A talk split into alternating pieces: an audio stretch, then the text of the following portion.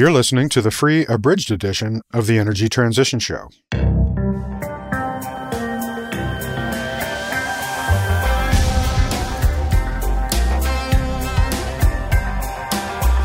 coal, hydro, nuclear energy, natural gas, energy infrastructure, solar power, wind turbines. I mean, it's all about money. Really, if you want to understand why we have the policy we do, it's very helpful to look at who will be making money and who is benefiting. Money corrupts.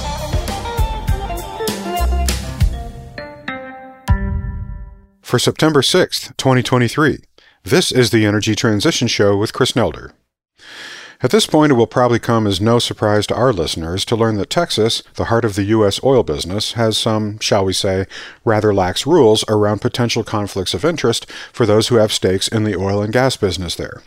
And for those who listened to episode 73 on regulatory capture, episode 177 on how utilities abuse the public trust and corrupt their own regulators, and episode 198 on how the coal industry has thoroughly corrupted the regulators and elected officials of West Virginia, it probably won't come as much of a surprise to learn that Texas has its share of legislators and regulators who use their positions to advantage the oil and gas business in the state. But what our listeners may not know is that, as the old saw goes, everything is bigger in Texas, including regulatory and legislative capture.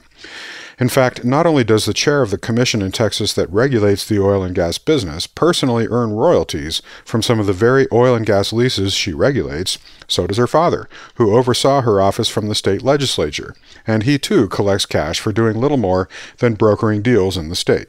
A lot of cash, as it turns out. That's according to recent investigative journalism by Russell Gold for Texas Monthly, in which he traced back through hundreds of documents scattered across dozens of offices around the state to put this picture together for the first time. And what a sordid picture it is. In today's conversation, Russell rejoins us to detail his findings and explain how the uniquely Texan approach to regulation, lawmaking, and deal making works. We also check in on the progress that Texas is making and not making to prevent the kind of grid blackout that happened during the big freeze of February 2021, as we discussed in Russell's last appearance on the show in episode 145. Finally, we zoom out a bit and ask where exactly the limits to corruption in Texas actually are, and how rank and file voters in the state feel about it. So, yes, it's another story from the dark side of the energy transition, but an important one to understand because it reveals a lot about the power of the oil and gas industry in the U.S. Then in the news segment, we'll review some recent efforts by Republican legislators in Texas to kill its renewable energy industry and how advocates for the energy transition defeated them. We'll check out some reports on how a lack of transmission capacity is preventing some of the solar and wind power in Texas from reaching customers who need it. We'll explore a new FERC rule designed to speed up interconnection processes. We'll detail a plan from the Heritage Foundation that would dismantle federal climate initiatives if a Republican wins the presidency in the next election. And we'll see how falling prices for Chinese solar modules will boost the deployment of solar in India. And now, our conversation with Russell Gold, recorded July 5th, 2023. So let's bring him back into the conversation now. Welcome back, Russell, to the Energy Transition Show. Oh, thank you very much for having me again. You know, today we're going to discuss regulatory capture and corruption in Texas using a couple of your recent articles in Texas Monthly as a springboard. In those articles, you explored the oil and gas industry's connections with Tom Craddick, a Republican who has served in the Texas House of Representatives for 54 years and who is the longest serving state lawmaker in the United States. You also traced numerous connections with his daughter, Christi Craddick, who is the chairman of the Texas Railroad Commission, which regulates the oil and gas industry in Texas.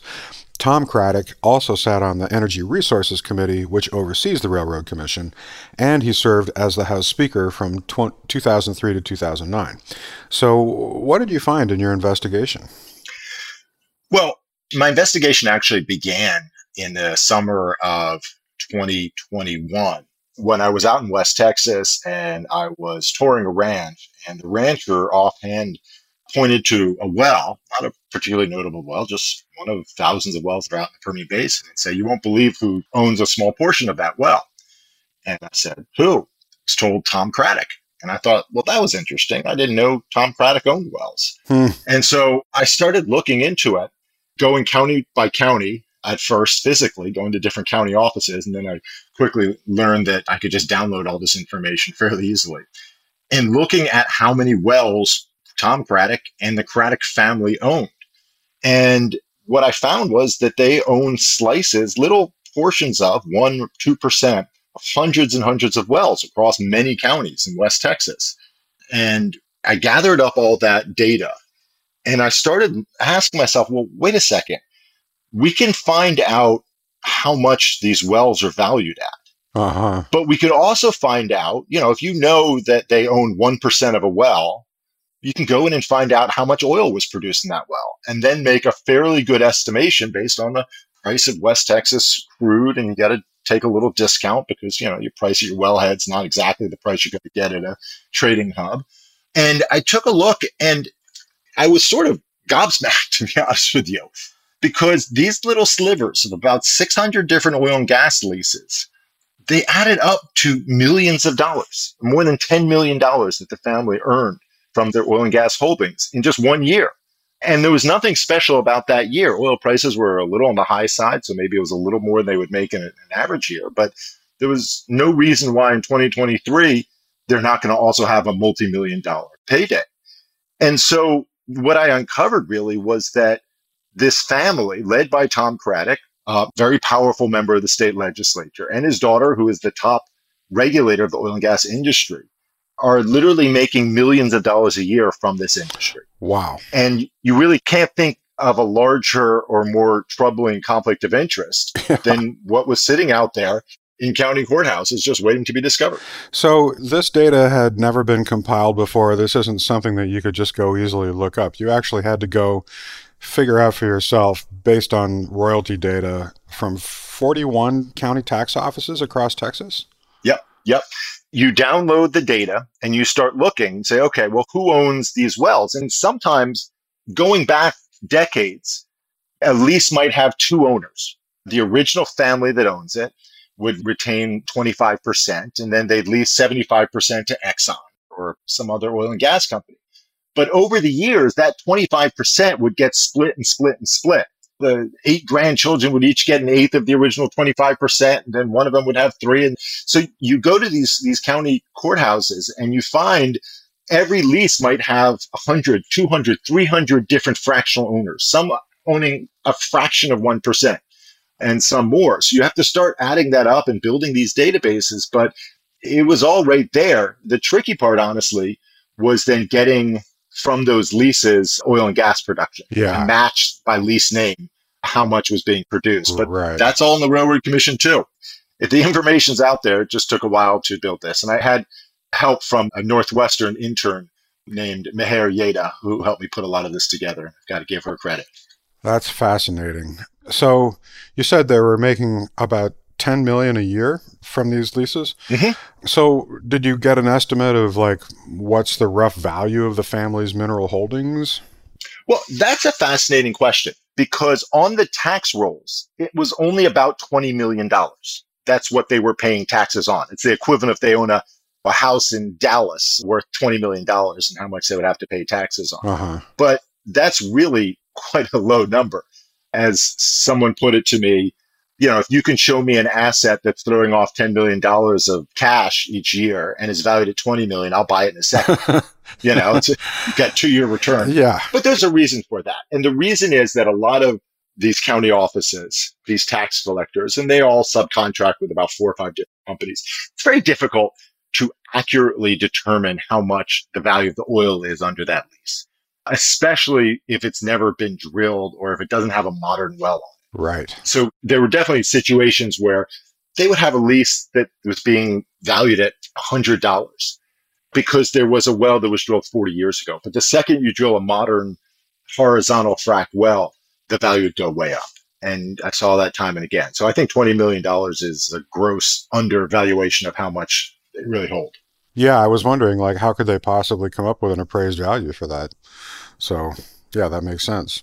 Guesswork. There's a lot of guesswork. Yeah. Honestly, what they do is they look at the production and the value of the production and they make an estimate based on that. And that's why if you have land that's right there outside of Midland and everyone knows that you're sitting on top of a lot of oil, if you haven't drilled a modern well, if you're not producing much oil, you're not going to pay many taxes on it. hmm I mean, it's hard to imagine that this is even legal. Well, welcome to Texas. it is legal. There is nothing that prevents a state lawmaker or an oil and gas regulator from owning oil and gas interest. There really one basic requirement, and that is that you disclose that.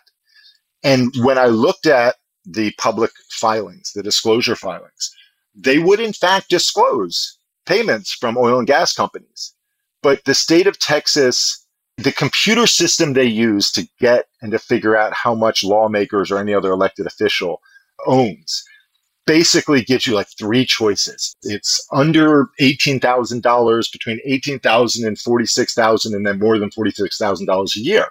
And so I came across situations where the Craddick family was getting hundreds of thousands of dollars in royalty payments from major oil and gas companies, and they would check more than 46,000. There was just no way from the public document to determine exactly how much they were getting, or at least there was no simple way to go and sort of pull the personal financial statements and say, oh, these guys are making lots of money from oil and gas. You really had to do the hard work. Wow. But in Texas, members of the Public Utility Commission, the regulator for the utility industry, must divest from all investments in the industries they regulate, and they can't derive any money from regulated utilities. But right, yeah. But in the oil and gas industry, regulated by the Railroad Commission or apparently the state legislature, uh, different matter. Right. The Public Utility Commission, at least until Texas deregulated its electricity industry, was a regulatory body. They oversaw a regulated industry, and there were rules that basically said if you were appointed to this commission by the governor, you had to divest yourself of all this money. And there just never was anything like that for the Railroad Commission. The Railroad Commission, which just to make sure people understand, you know, this is something I have to say all the time, does not regulate railroads anymore. It regulates the oil and gas industry. Right. It's an elected position here in Texas. You're elected to, I think it's a six year term. It's either a four or six year term. So the idea there is that if the public doesn't like someone, doesn't like the job they're doing, that they can vote them out.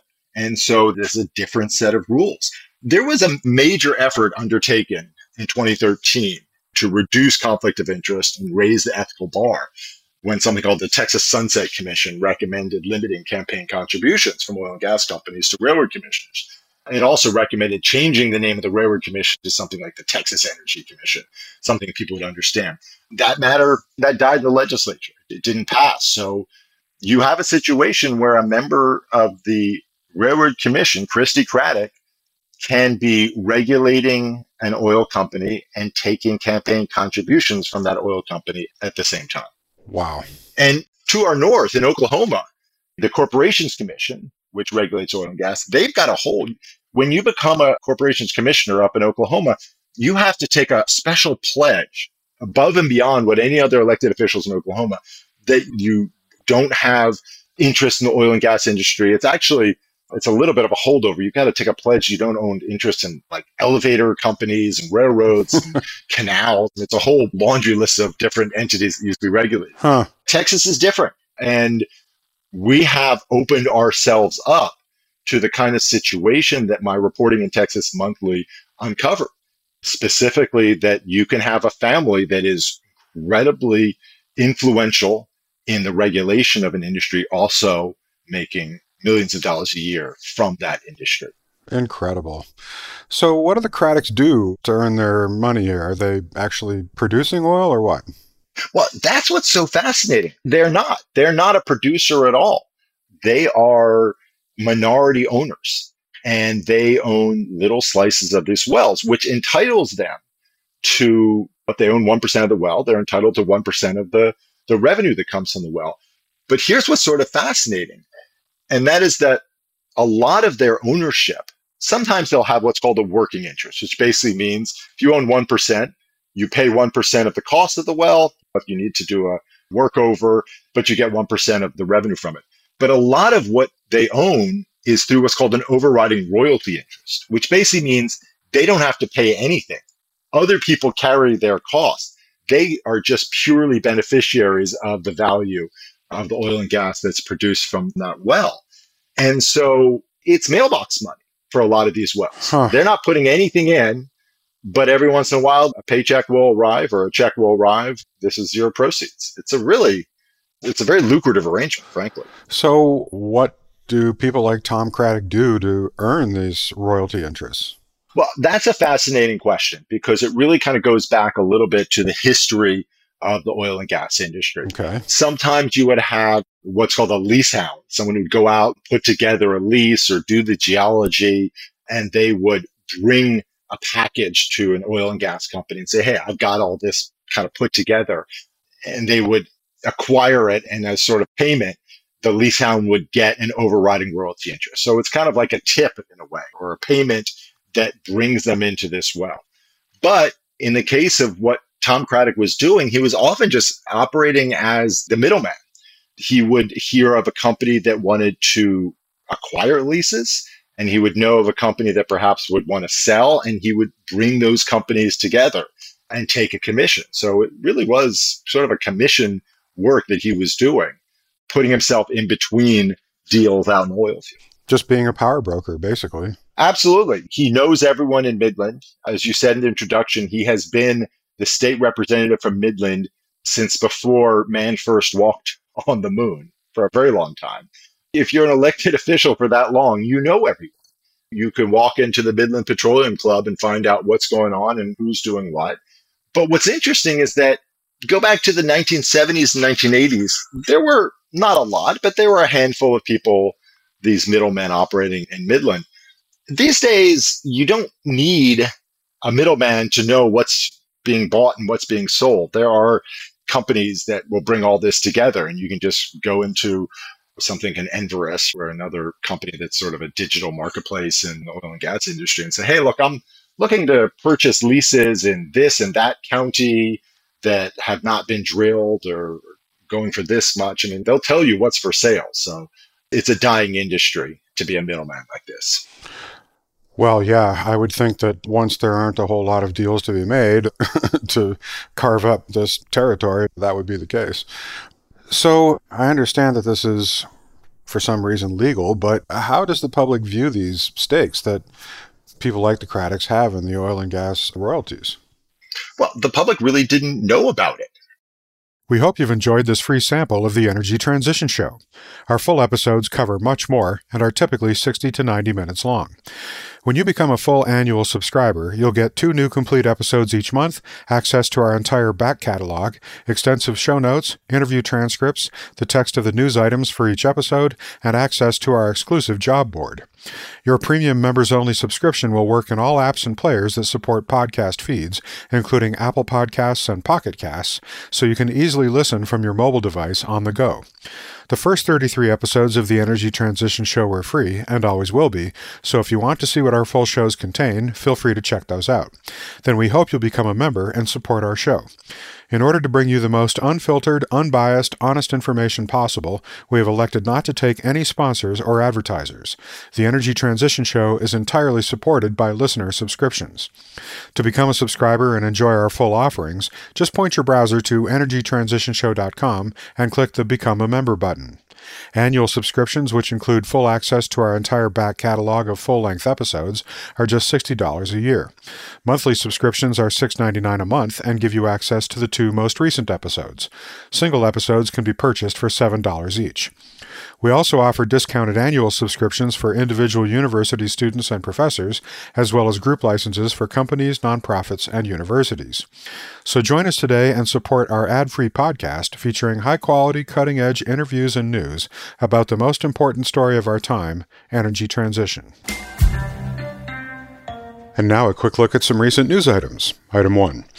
Listeners may recall that in News Item 3 of Episode 202, we reported that Republicans in the Texas Senate tried to shut down the renewable industry in the state by inserting sneaky provisions into a must pass reauthorization bill for the State Public Utilities Commission that would have made it difficult, if not impossible, to continue building and operating renewables in the state.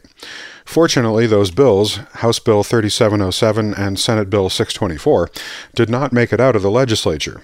As David Wallace Wells reported in his column on the bill's defeat, Texas energy consultant Doug Lewin explained it as follows quote, A remarkable coalition of environmentalists, industry organizations, and business groups, including more than 50 chambers of commerce, manufacturers, generators, oil and gas advocates, and others, stopped very real efforts to shut down the renewable energy industry in Texas. End quote. In particular, Lewin credited State Representative Todd Hunter of Corpus Christi for the bill's defeat, for emphasizing that killing renewables would cost Texas consumers real money. Perhaps Wallace Wells is correct that this turn of events demonstrates that times have changed and the momentum is in favor of the energy transition now. I'd certainly like to think so. However, the bills could certainly be reintroduced in a future legislative session, because Republicans will continue to defend the fossil fuel industry for as long as they continue to receive money from it. Despite the efforts of lawmakers to delay and undermine the energy transition, renewable energy continues to post strong growth in Texas and provide critical support to the grid, especially during the heat waves of June and July this year. Renewables provided as much as 40% of Texas's power during peak usage at the end of June, according to Lewin, up from 25% in 2022 and the EIA expects the state to add more solar and wind capacity in 2023 than all other states combined. Item 2. Renewable energy production in Texas on June 28th hit an all time high of nearly 42% during peak hours, helping the state to make it through a period of triple digit temperatures that also pushed demand on the state's grid to a new record high as residents cranked up their. Well, that's it for this episode of the Energy Transition Show. Thanks for listening. You can find our show archive and give us feedback and suggestions at energytransitionshow.com. On social media, you can follow us on Mastodon at transitionshow at mastodon.energy or on Twitter at transitionshow. Chris Nelder creates the show, Kevin Melsheimer edits it and makes us all sound brilliant, and Justin Ritchie produces our listener experience. Mike Sugar composed and produced our theme music, and you can find him at MikeSugarMusic.com. The Energy Transition Show is a production of the XE Network.